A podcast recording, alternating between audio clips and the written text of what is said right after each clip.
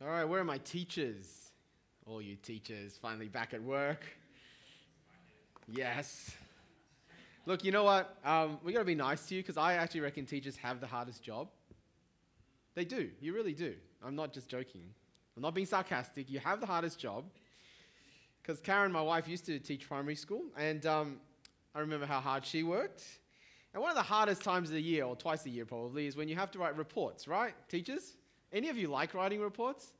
It's horrible, isn't it? My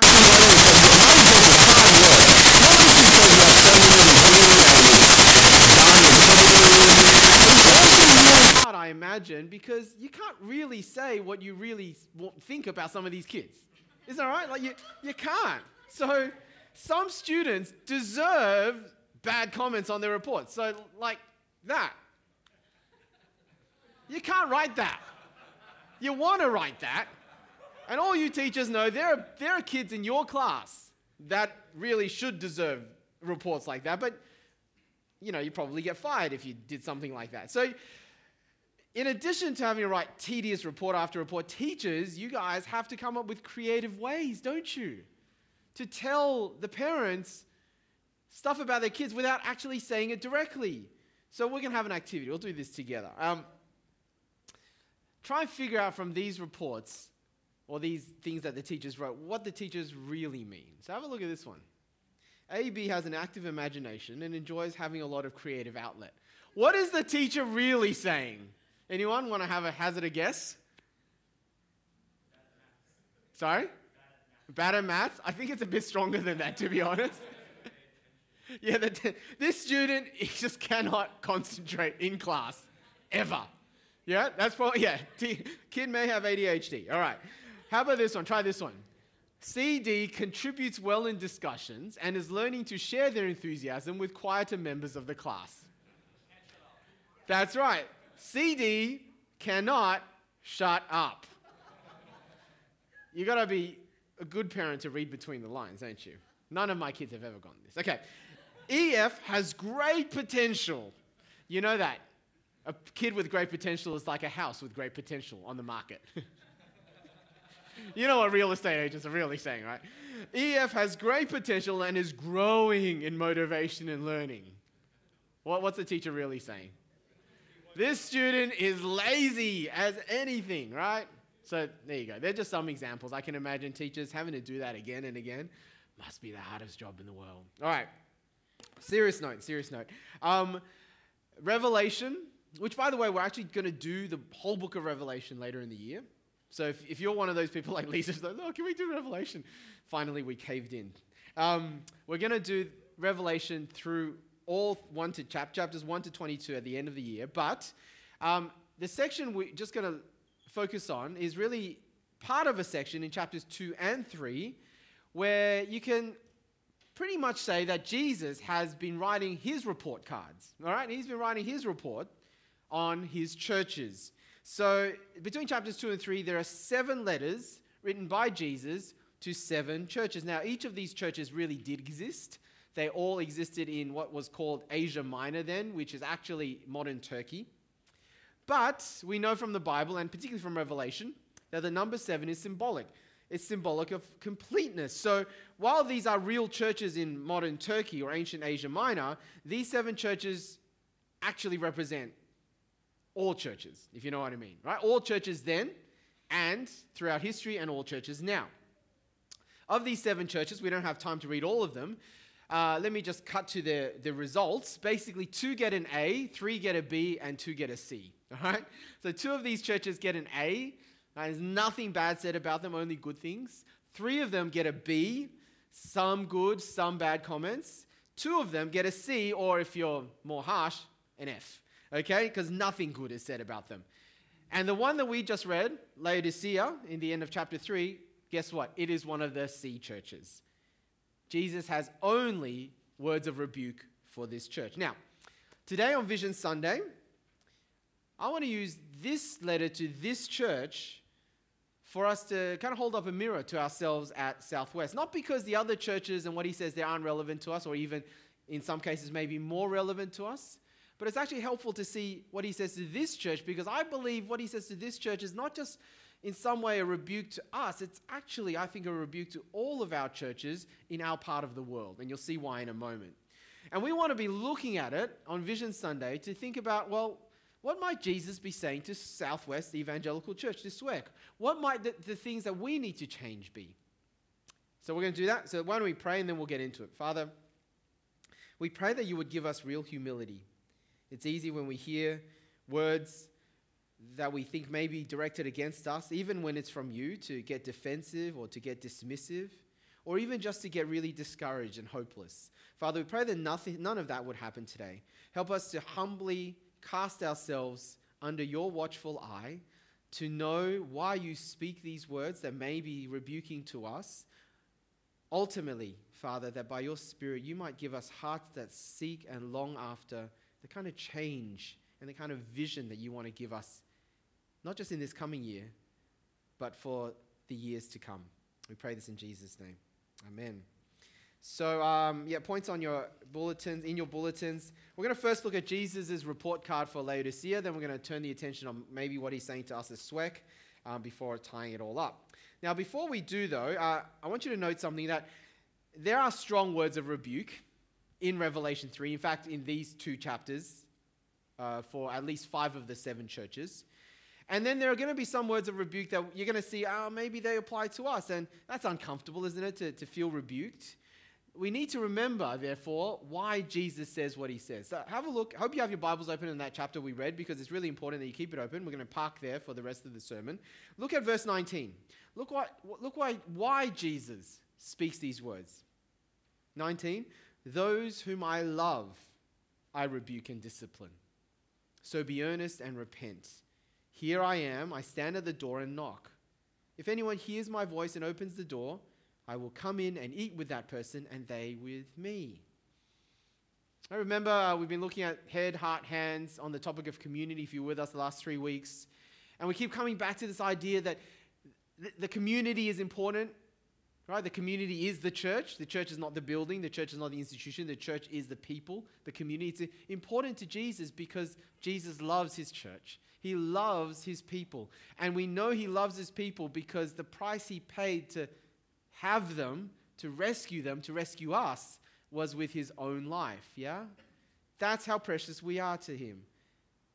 Now, by, by the way, just as an aside, if, um, if you're not a regular at our church, and especially if you're not yet a follower of Jesus, it's probably going to be I mean, today is a really little bit of housekeeping, right? So there's going to be stuff that you're going to be like, oh, I don't really get. Um, and that's okay. Right? Just listen in, see what we as a church um, like to begin our year thinking about.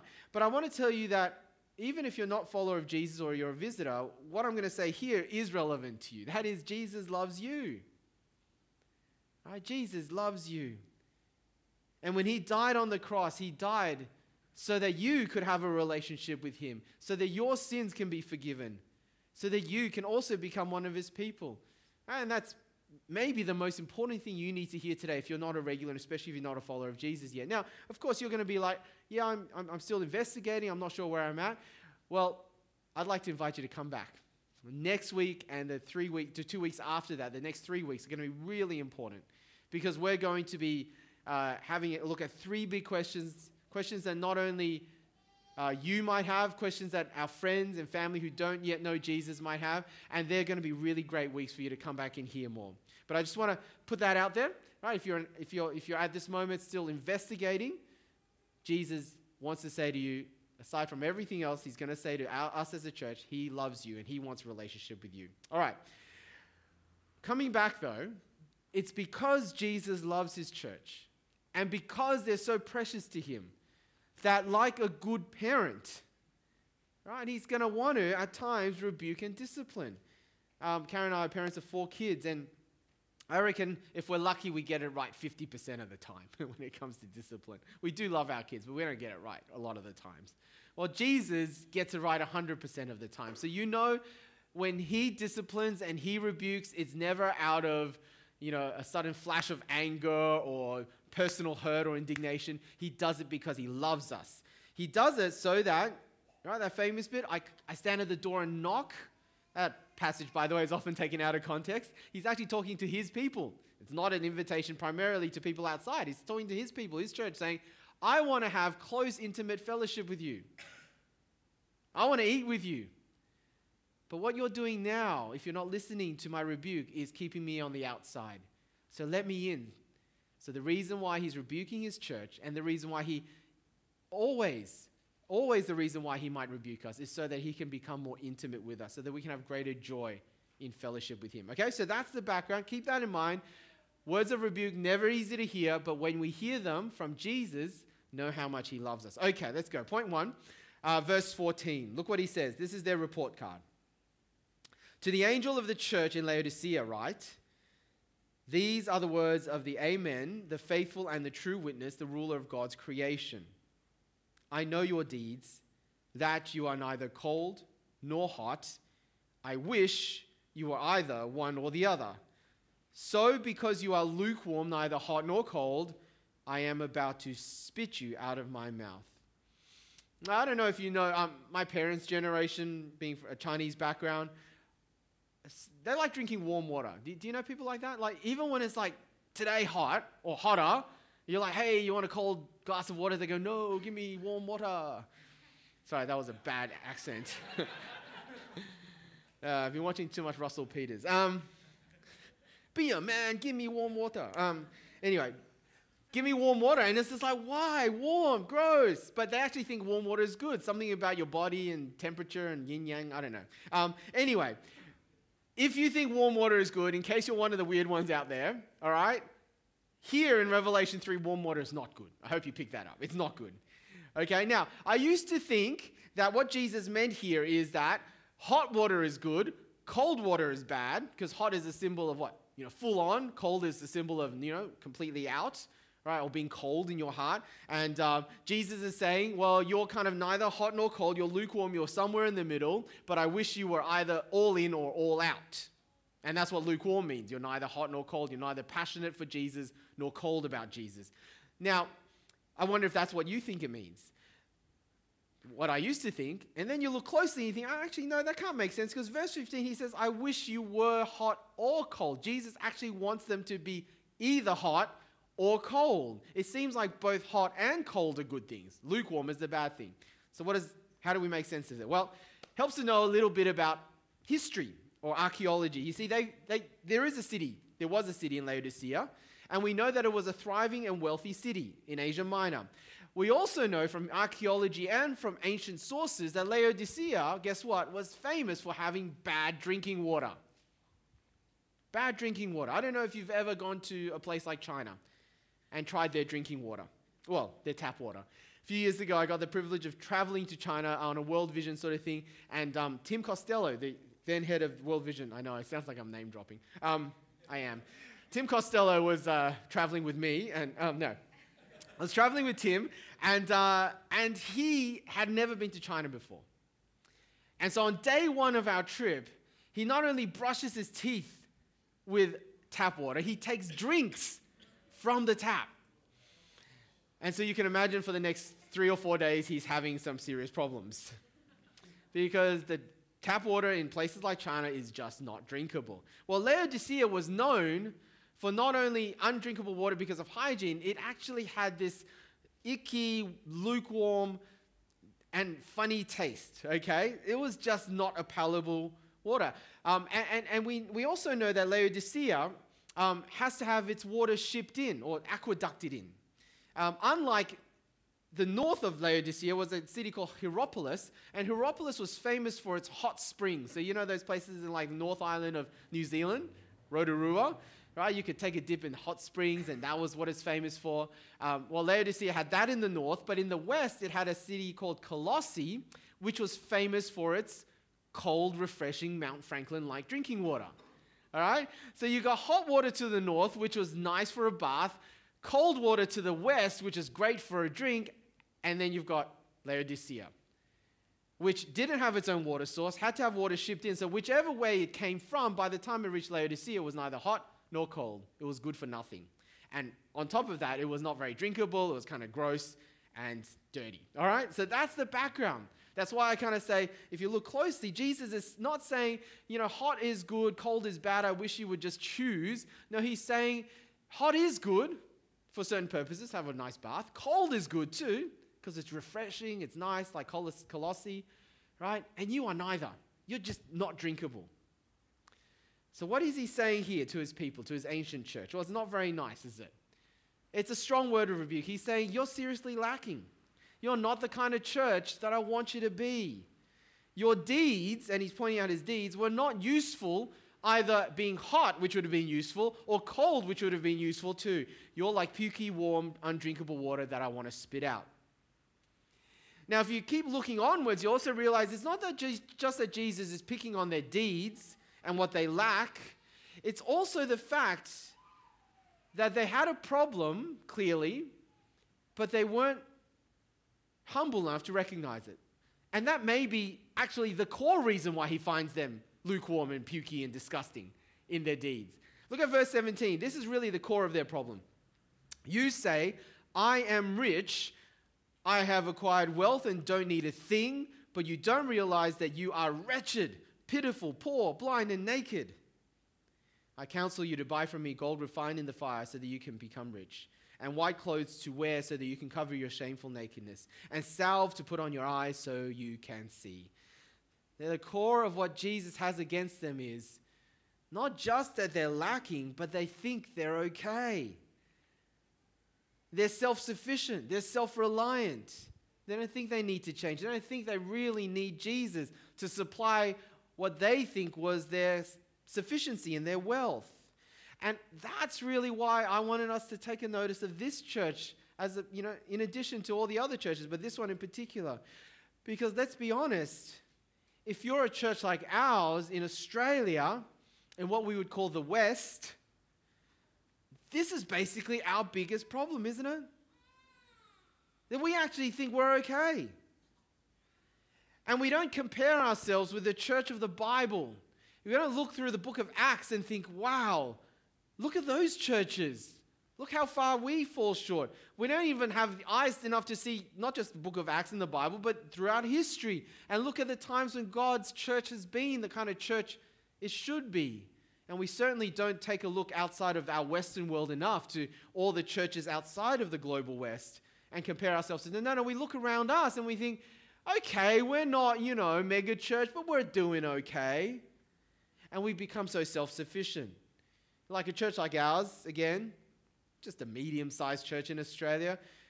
But look, we have somewhere to meet, two locations. We, we don't own any of them, but we have enough money to pay to meet at these two locations. That's something.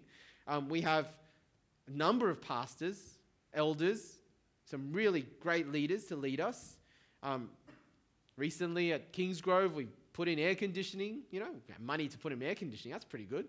Some people here may not even have aircon at home. We're doing okay.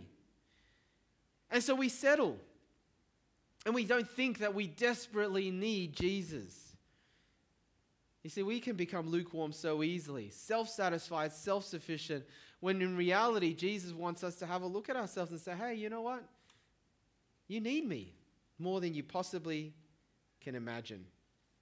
So, on to my second point. I do wonder what Jesus would say about us as a church at the beginning of this year. Now, 10 years ago, when we uh, started church, firstly out at Kingsgrove, before we came up with like a, a, a neat vision statement um, about, you know, making, maturing, multiplying, mobilizing disciples, we, before we came up with that, we actually had four core values. We thought, well, what's kind of the DNA of our church? What four things we really want to be about, uniquely about, um, that we value? And we came up with these four things worship, word, community, mission. All right, worship, word, that's God's word, community, and mission. So I started thinking if we could describe a modern Laodicean church, a lukewarm, self confident, self sufficient church, and I could describe them along these four lines, since they happen to be four core values um, of ours, what would it look like? What would be a lukewarm worship church look like? What would be a lukewarm word church, community church, mission church look like? So I, I came up with a list, and under each one, I came up with five characteristics. Now, you got to note, I wasn't thinking firstly about our church. There's going to be points we're going to be like, oh, yeah, we're like that. Other points are going to be like, no, I think we're not quite like that. The point isn't at this point compare with our church. I just want to hold up a possible ID of what a lukewarm modern church might look like using the four core values that we should be fairly familiar with. Okay, you kind of get where I'm going? All right, so let's have a look at that. Worship. What would a lukewarm church be like when it comes to worship? Worship happens in lukewarm churches, it does. Right? It's not like worship, word, community, mission don't happen at all. They do happen. But this is maybe what it looks like. So have a look at number one. In a lukewarm church, good worship is pretty much equated with good music. In a lukewarm church, rituals, depending on the kind of church you come from, either really elaborate rituals or emotional highs have replaced a hunger to really encounter God.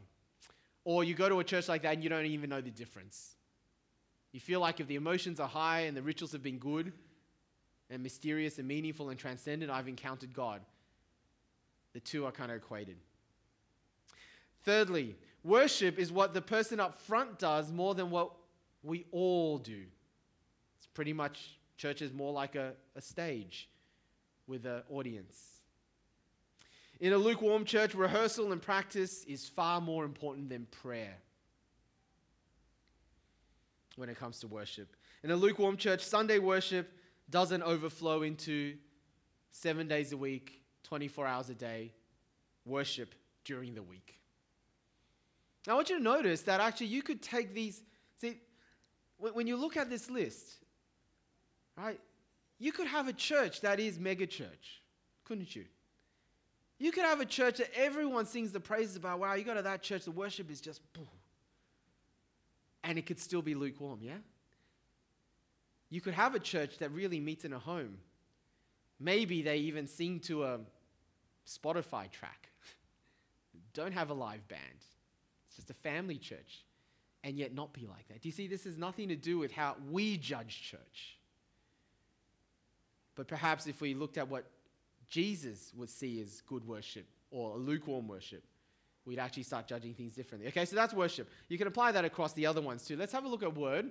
Um, a lukewarm church, when it comes to God's word, sees the sermon as primarily something you enjoy or critique or a little bit of both. Right? In a lukewarm church, after a sermon and someone goes, How was the sermon? What do you think? Oh, I enjoyed it. Or, yeah, I think there were some problems with the introduction. It was kind of not very true what he said about teachers. I don't know. Okay? It's primarily something you enjoy or critique. In a lukewarm church, the teaching and speaking of God's word is done only by its pastors and leaders. Now, you might be thinking, uh, yeah, isn't that? Well, yeah, I mean, there's a role for pastors and leaders, but the Bible actually tells us in somewhere like Colossians chapter 3 we're to teach and admonish one another. And before that, it says, let the word of Christ dwell among you richly. Right? If a church is only being taught, the word of God is only happening amongst us through the leadership, then it's something lacking. And in a lukewarm church, it pretty much is only done by the pastors and teachers. In a lukewarm church, preachers and teachers of the Bible primarily rely on their abilities rather than prayer. So you get really well trained pastors being through the good Bible colleges, know their Greek and or Hebrew. Um, they can, you know, take apart a passage, write a Bible study. They could do a talk. It's all really quite, they're quite able. They're quite competent. But not much praying really happens. Not much reliance and confidence in the power of prayer. And actually, in some ways, in the weakness of their own abilities. So, that would be a lukewarm church. Uh, number four, reading and studying the Bible. Well, it's something we do on Sundays, but it's not going to seep into every household every day. That's a lukewarm church when it comes to the word. And lukewarm church, we are good hearers of the word, but not good doers of the word. Right?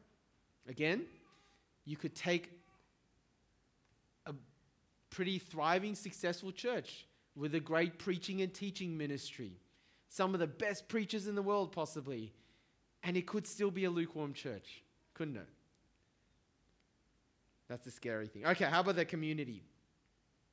When it comes to community, in a lukewarm church, cliques abound and they're formed based on age, background, common interest, but not everyone is included, and it gets hard to crack into or break into some of these cliques. In a lukewarm church, joining is easy. Front doors are wide open. very welcoming. But leaving is easy as well. Right? There's no commitment to membership. There's no, you know, stick with us through thick and thin. There's no, no, no, come as you are, leave if you want.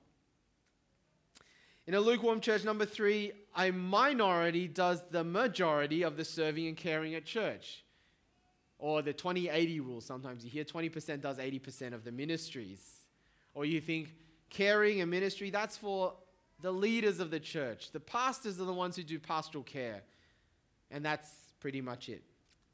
That's a lukewarm church. Number four, church community doesn't reflect the diversity of the community outside of the church.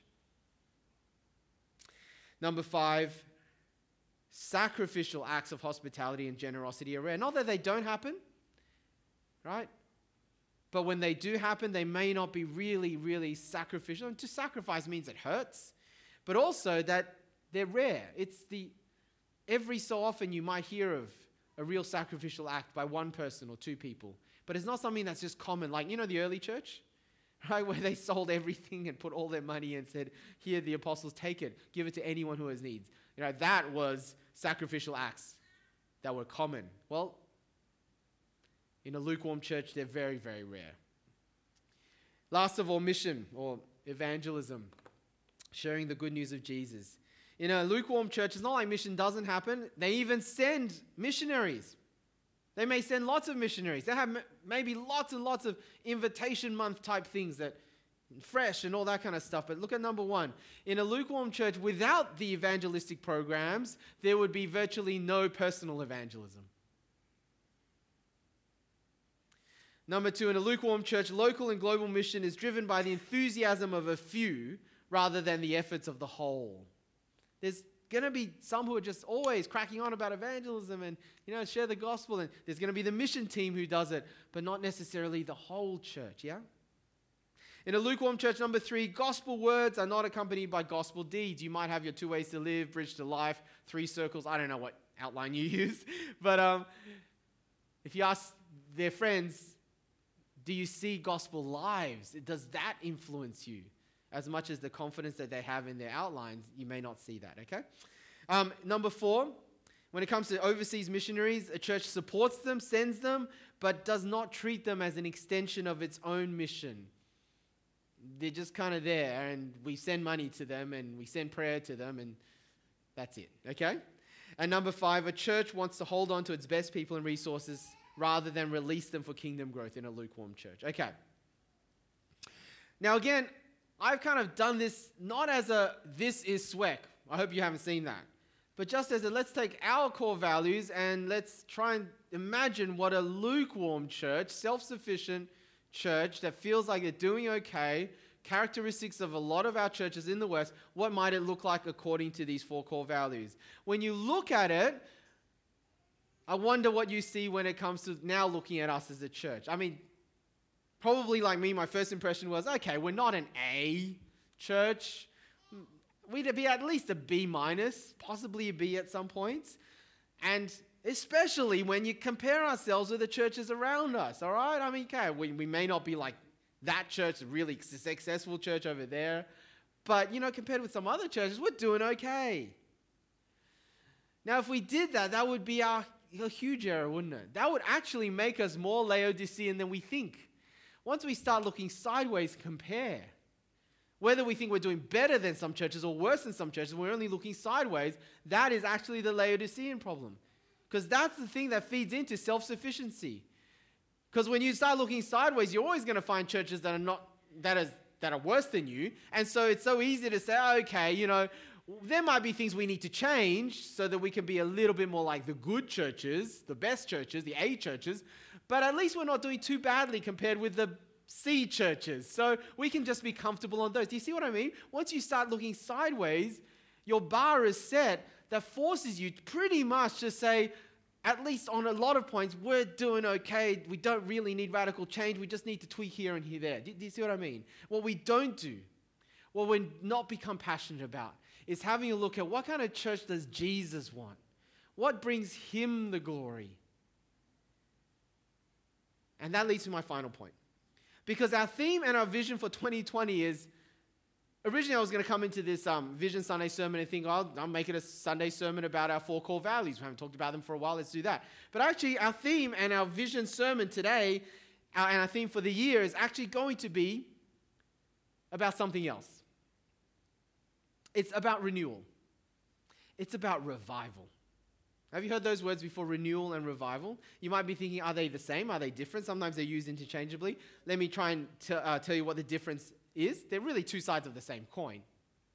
Renewal is what God does in His people. Revival is when that something He does in His people overflows and impacts everyone else around them. Okay? Renewal and revival, two sides of the same coin. What I'm saying is this if you look at Again, not looking sideways. You look at what kind of a church does Jesus want for his people? What kind of a church do we read about in the book of Acts? I hope you see that tweaking little bits here and there and thinking we're okay on these other areas, that's just not going to cut it. Because what we need, if we have a real view of ourselves, a humble view of ourselves, we'll see that what we need is not just trickles of God's power to change us. What we need is an outpouring of the Spirit of God. And by we, we don't just mean SWEC. I think we actually got to see it's, it's we in the West. We churches in the Christian global West. And the reason why we need an outpouring as opposed to just trickles isn't just because it's a silver bullet solution. No, no, it's not that, like that at all. It's because when you look historically at church history, you, you may not know this, and it may be a surprise to you. You might be thinking for the last 2,000 years, church growth has been kind of like this on a graph. Okay? I mean, there'd be a little bit of bumps, but it's sort of like maybe it's a bit like the, the stock market. It's generally going up. Okay? But actually, that's not really the way that church history has progressed for the last 2,000 years. Church history, churches haven't grown, the gospel hasn't grown through constant, slow, and steady rise. In general, that's not been the case. But if you look at history, it usually is this it's periods of decline, and the decline might be for a while, right, until it gets pretty low. And then you get, boom, sudden accelerations. That's what you get. So to be more like that and then up, and then that and then up, and then that and then up. Okay, that's really been church history. And those sudden accelerations are what we call sudden outpourings of the Spirit of God, huge outpourings. And it, it's renewal, it's revival. And so you look through history and you realize, well, it's actually that kind of stuff that's, that really is what Pentecost was all about. Acts chapter 2, when God poured out his Holy Spirit, the first great outpouring, that was a sudden acceleration. Jesus didn't just say to the 11 disciples, you know, you're just going to slowly understand what's going to happen. You're going to suddenly come out of the upper rooms. You're going to preach the gospel just to a few people, and then it'll slowly get momentum. Maybe in a 50, 80 years, you might have some churches outside of, you know, Jerusalem. No, no, it's not like that, was it?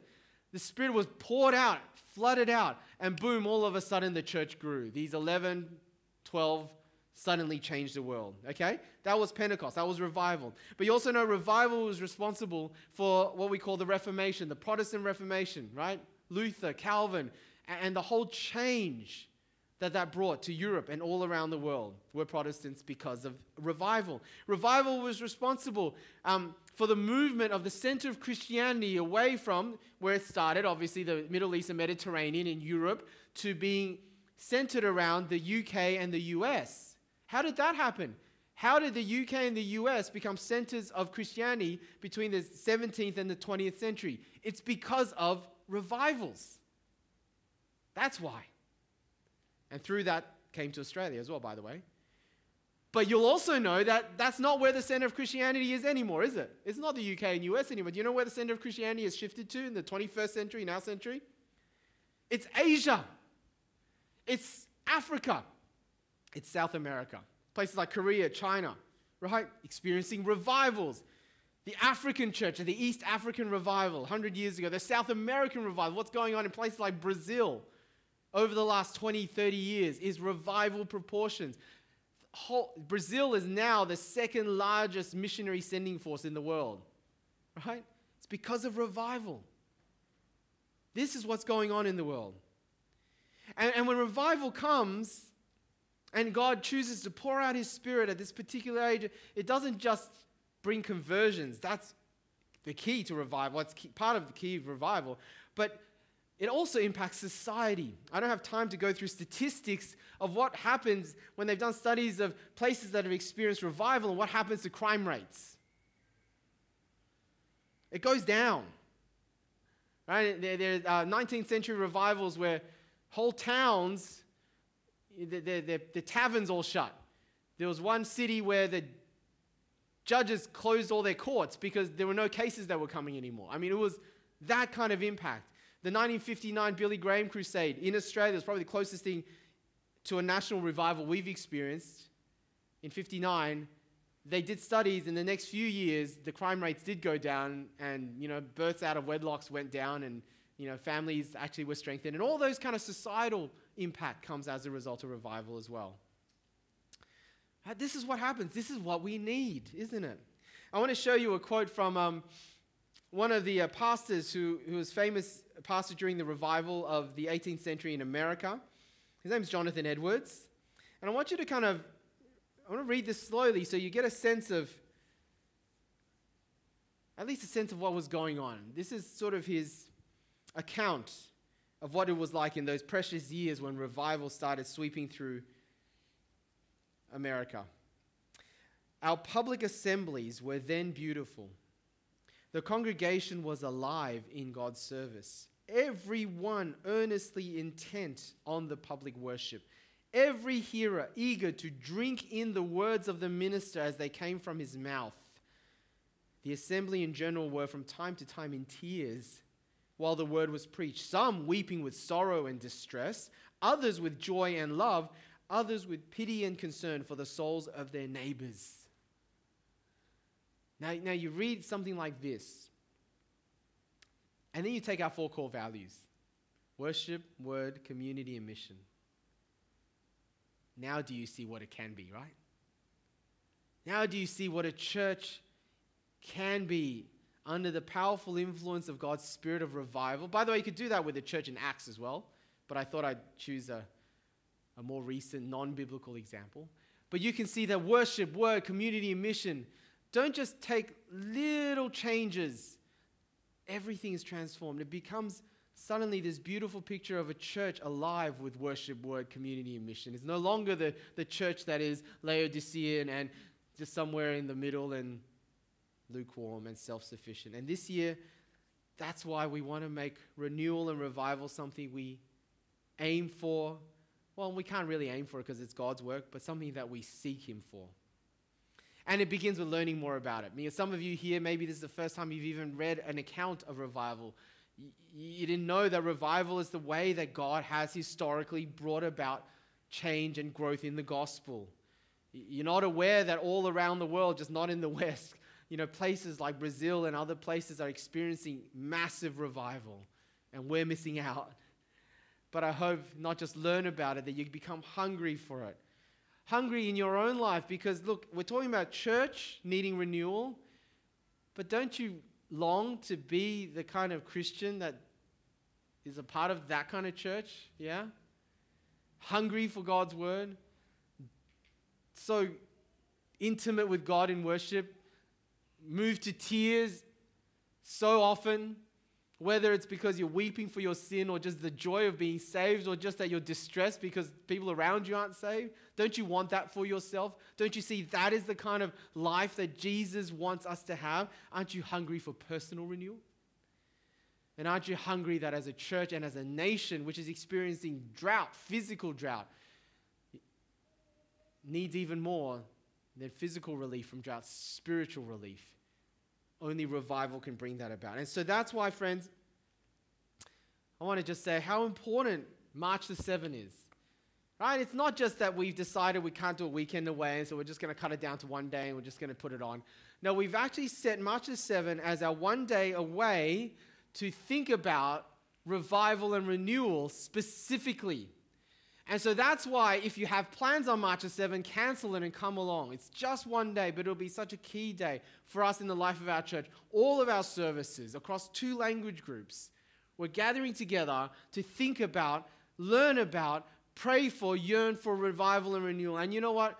we're so blessed to have Steve Chong come and speak, not just because he's an internationally wanted speaker and he's a great guy and, you know, a friend and someone's relatives here, but um, it's because in the last almost two years, where God has led Steve and Naomi and some of the people in the Global Rise team, is to places of revival.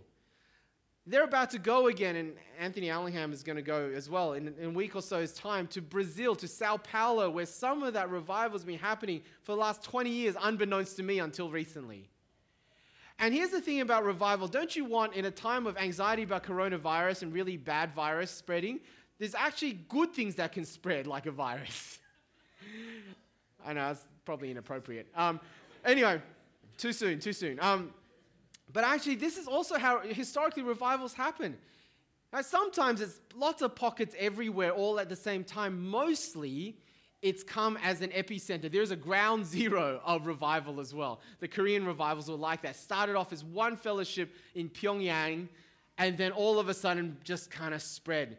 And, and when revival hits a new church, it's because someone came to a revival meeting at a former church that had it and then took it to a new place, and then that spread. And then it's, it, it is a little bit like a virus. I know it's too soon, but that's all right. And so, you know, again, we can't control what God does, but we can put ourselves in the line of fire, right? And what we want to be doing, getting Steve and Naomi to come and speak, is that they've been to those places just before they come and speak to us on March the 7th, they will have just gone to Brazil. And that's why when this Brazil thing was happening and they were planning trips, I said to Sharon and Anthony, I said, You guys have to go. I wish I could go, but I can't. You go instead. All right? Because I'm hoping that they go and come back and something is caught and something is spread. Renewal Day is so important. Okay, I can't stress enough how much, if you long for this kind of stuff for yourself, for our church, March the 7, make it a goal to come it's relatively much cheaper than going away for a weekend. There's a kids program. It's going to be fantastic. Dom, will you have a computer? You can actually register today.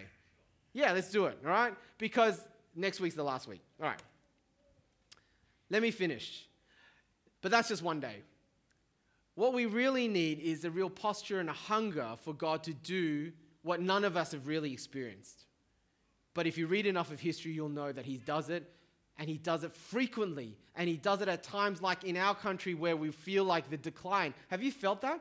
Religion, Christianity is really hitting almost rock bottom in terms of decline. Hostility against the gospel, right? Churches, growth happens, but it's very.